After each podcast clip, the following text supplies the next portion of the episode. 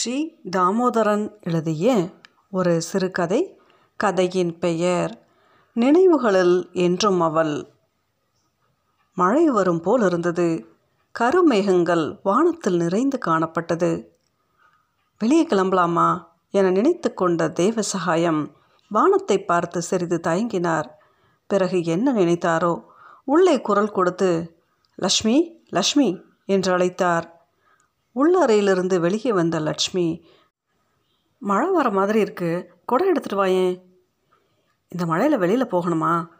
கேட்ட மனைவியை உற்று பார்த்து நானும் அப்படி தான் நினச்சேன். ஆனால் நானே ஃபோன் பண்ணி வரேன்னு சொல்லிட்டேன்.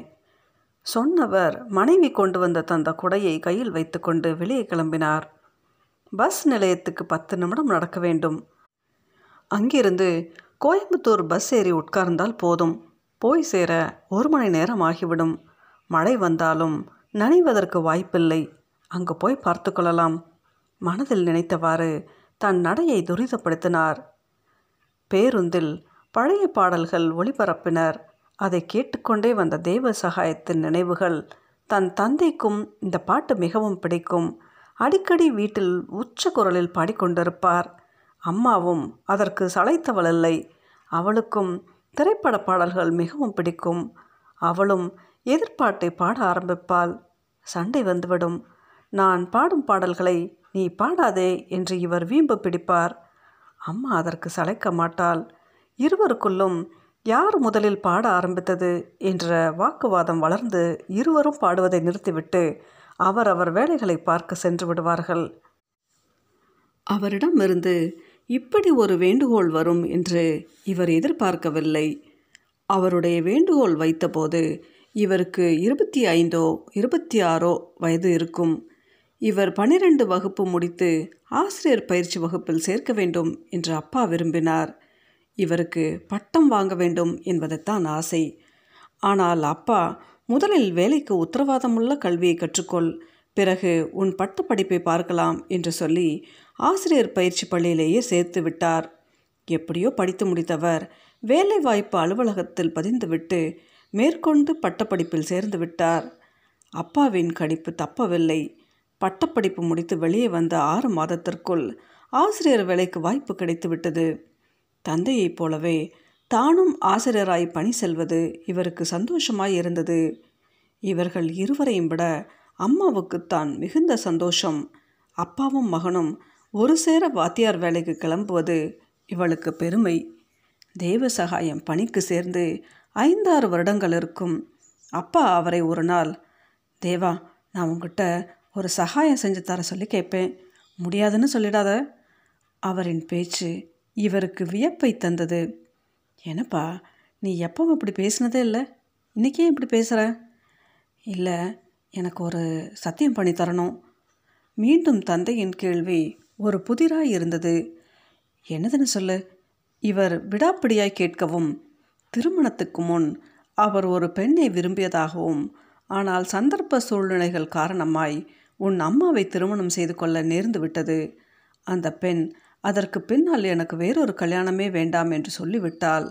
இத்தனை வருஷமாக கல்யாணமே பண்ணாமலும் இருந்துவிட்டால் அவளும் டீச்சராக இருக்கிறதுனால் அவளுக்கு இப்போ எந்த பிரச்சனையும் இல்லை. தன்னையும் காப்பாற்றிக்கிட்டு இருக்கிறா. ஆனால் தினம் தினம் நான் மனசுக்குள்ளே குற்றவாளியாக நினச்சிக்கிட்டே இருக்க வேண்டியிருக்கு. அவர் சொன்னதை கேட்ட தேவ சகாயத்திற்கு அவர்களை பார்க்க வேண்டும் போல் இருந்தது. இந்த காலத்தில் இப்படி ஒரு வைராக்கியமான பெண்ணா? நினைக்க நினைக்க அவருக்கு ஆச்சரியமாக இருந்தது. நானே உன்னை கூட்டிகிட்டு போய் அவங்கக்கிட்ட அறிமுகப்படுத்துகிறேன் தயவுசெய்து உன் அம்மா கிட்ட இதை பற்றி பேசிடாத. ஏன்னா அதுக்கப்புறம் என் மேலே வச்சிருக்கிற நம்பிக்கை காணாமல் போயிடும். ஆனால் அப்படி சொல்லி ஒரு மாதத்திற்குள் அவர் சைக்கிளில் சென்று கொண்டிருந்த பொழுது பின்னால் வந்த ஒரு லாரி அவர் மீது மோதிவிட்டு சென்று விட்டது. அப்பொழுது கொண்டு போய் மருத்துவமனையில் சேர்த்து இரண்டு நாள் கழித்து கண் விழித்தவர் தேவ சகாயத்தை அழைத்து அந்த பெண்ணின் பெயரையும் ஊரையும் சொல்லிவிட்டு ஆயாசமாய் கண்ணை மூடியவர்தான் அதற்கு பிறகு ஒரு நாள் கூட தாக்கு பிடிக்கவில்லை. எல்லாம் முடிந்து வீடு வந்தவர் அம்மாவை சமாதானப்படுத்துவதற்குள் போதும் போதும் என்றாகிவிட்டது. அந்த கலேபரத்தில் அப்பா சொன்ன அந்த பெயரையும் ஊரையும் மறந்துவிட்டார். ஒரு வருடம் கழித்து அவரின் திருமணப் பேச்சை எடுக்கும்போது அவருக்கு சுரீர் என்று ஞாபகம் வந்தது. ச அப்பாவோட நான் எவ்வளோ மோசமானவன். அப்பா அவ்வளவு நம்பிக்கை சொல்லியும் அதை இவ்வளவு நாள் மறந்திருக்கிறேனே. முதல் திருமண பத்திரிகையை கொண்டு சென்று அவர்களிடம் அறிமுகம் செய்த பின் தான் கொண்டு வந்த பத்திரிகையை கையில் கொடுத்தார்.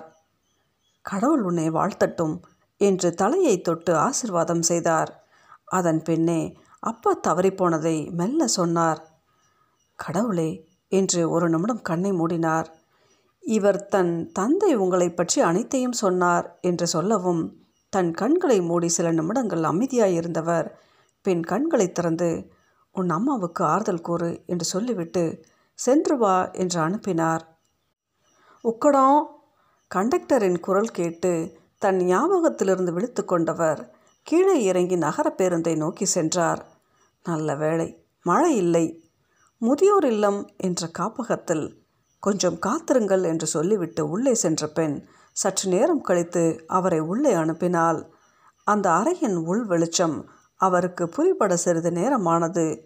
அப்பொழுது தான் கட்டலில் உட்கார்ந்திருந்த அந்த உருவம் கண்களில் தென்பட்டது. உடல் கூன் விழுந்திருந்தது. உடல் முழுவதும் சுருக்கங்கள்.